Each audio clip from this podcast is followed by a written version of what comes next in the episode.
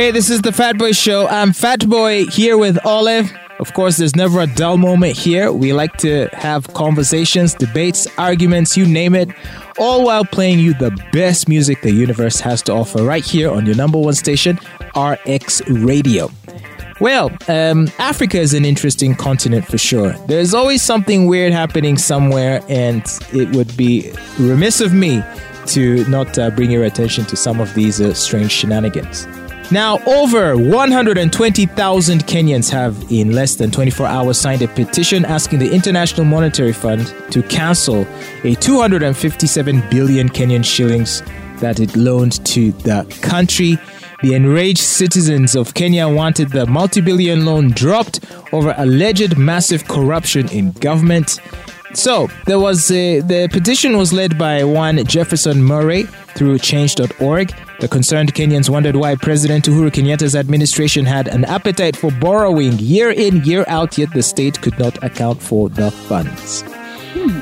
Well, the IMF, this comes after the IMF board last week on Friday approved a loan of 257 billion Kenyan shillings in uh, financing for the COVID 19 pandemic. The IMF said that the loan would help the country to support the COVID 19 response and address an urgent need to reduce urgent debt vulnerabilities. So, a lot of people, you know, don't seem to appreciate that. A lot of these loans are taken because the government has failed to harness the, I guess, the revenue capacity of the country and to, I guess, do better planning with the money that it does uh, collect and instead wants to spend more than it uh, can afford to in a bid to, I guess, impress voters. You know, if you go to your voters and say, Look, I built you a cross country railway line, they'll be like, Yay, you're such a great leader, not knowing that the railway line is going to keep the country in debt for many, for generations probably. Speaking of the railway line, the, the Kenyan Standard Gauge Railway cost the country three times the estimated amount and makes it the most expensive railway line in, I think, Africa. Uh, it does. Uh, so per kilometer, yeah, it's probably the most expensive railway line ever developed. But this is one of the crises uh, facing Africa: is that many of our public works projects are undertaken, uh, you know, with you know through very uh, you know, expensive loans, mm-hmm. which the governments uh, take on because they want to be able to show to the citizens that there is some development. Of course, if instead the government was making better use of the money it did collect and not squandering it, mm-hmm. it would not have to borrow money in order to build those infrastructure projects. And even the loans the governments get, if the loans were put to better use, they wouldn't have to be getting more and more loans. I think getting a loan is not a bad thing because even on an individual level, if you're running a business, at some point you might find yourself taking a loan from a bank to harness the operations of your company. But getting the loan and you don't use it for what it is meant for, and then you go back for more and for more, I think it is what is enraging Kenyans. So um, I don't know what the way forward is um, because you know a petition on the internet isn't it's not really going to change much. Mm. I don't know that policy decisions have been changed anywhere in the world because of a petition on change.org, but at best, we are getting the sense that more and more people are starting to feel concerned about this public debt burden. Uh, and uh, who knows? Uh, it could be a point that future politicians, future rivals of the current government in Kenya, might bring up. But I don't know that it resonates as a, a campaign point. You know, imagine me going to a voter and saying, Vote for me and I'll build you a highway. Meanwhile, another politician is coming saying, Vote for me and I'll make sure to not borrow money from international creditors. Which, who do you think sounds more convincing to the voter? Of the course. voter wants the roads and the hospitals. And it is not wrong for someone to promise that stuff. The problem we are grappling with in Africa is mismanagement of funds. So, yes, you have to build infrastructure, but are you getting the money and using it for that or you're getting a hundred billion dollars and using what 50% of that or even 60% of that on the road and 40% goes to your pocket That's what is causing a problem in Africa.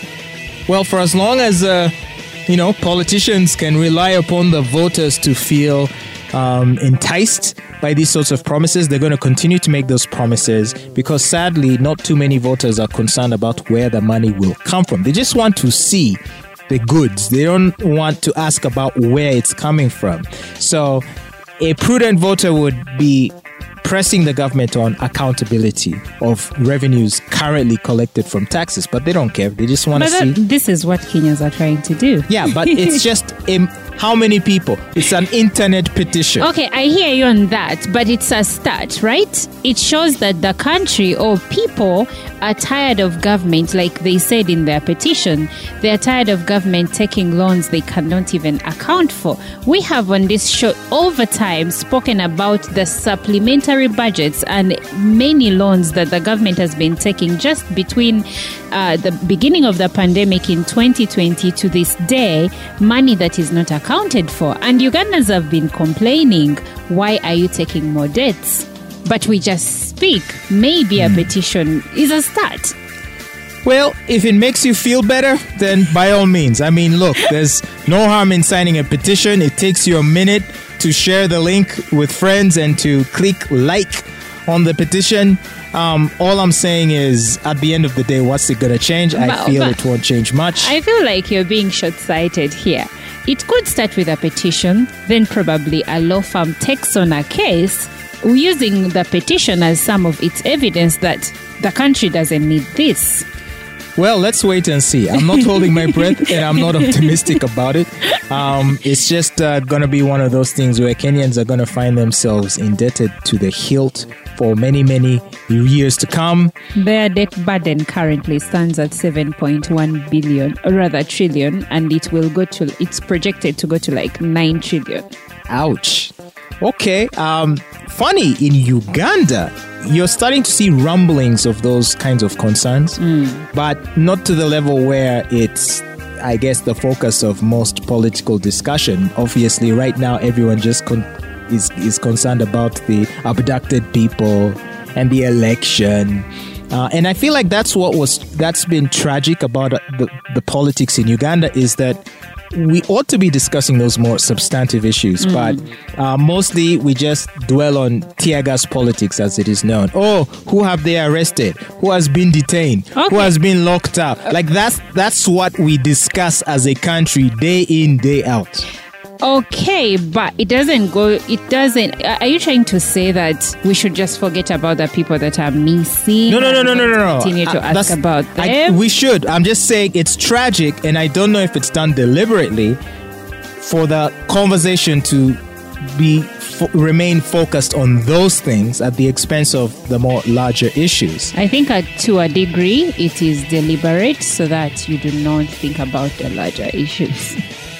Because yeah, because we're all here just saying Nubian Li, Nubian Li. No one's talking about the public debt.